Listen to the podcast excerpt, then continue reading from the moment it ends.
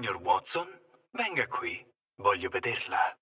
No, non fu Sherlock Holmes a pronunciare questa frase all'apparenza tanto banale. Un venerdì di marzo, alla fine del XIX secolo, il dottor Bell chiese al suo assistente Thomas Watson, che si trovava nella stanza accanto, di raggiungerlo. E lo chiese per telefono, per la prima volta nella storia. Wake up! Wake up! La tua sveglia quotidiana. Una storia, un avvenimento per farti iniziare la giornata con il piede giusto. Wake up!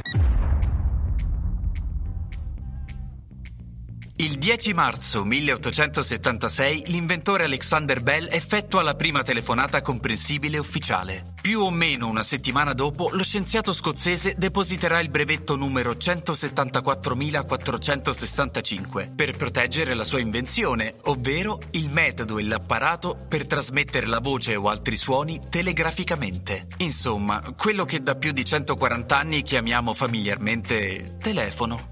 Nato ad Edimburgo il 3 marzo 1847, Bell non si limitò a brevettare il telefono, inventò il fotofono, un apparecchio capace di trasmettere il suono tramite un raggio di luce, il metal detector e, tra le altre cose, avete mai sentito parlare di decibel? In poche parole, Bell fu prima di tutto uno scienziato poliedrico e curioso, che nel corso della sua vita raggiunse molti altri traguardi, apportando rivoluzionari contributi alle comunicazioni ottiche, all'ingegneria degli idroscafi e all'aviazione, senza dimenticare che nel 1898 fu uno dei soci fondatori della National Geographic Society.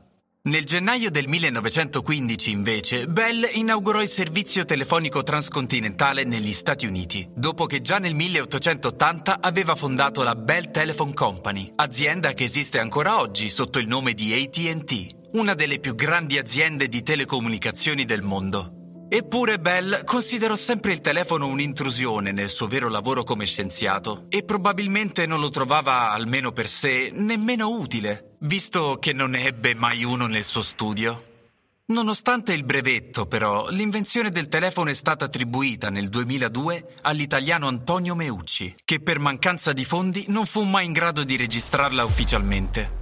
Un altro italiano, il 10 marzo del 1497, iniziava da Cadice il suo primo viaggio verso la Terra che proprio da lui avrebbe preso il nome, Amerigo Vespucci. E avendo parlato di telefoni e di oceano... La frase del giorno.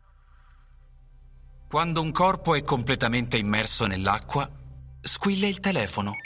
Arthur Bloch, legge di Batt, la legge di Murphy.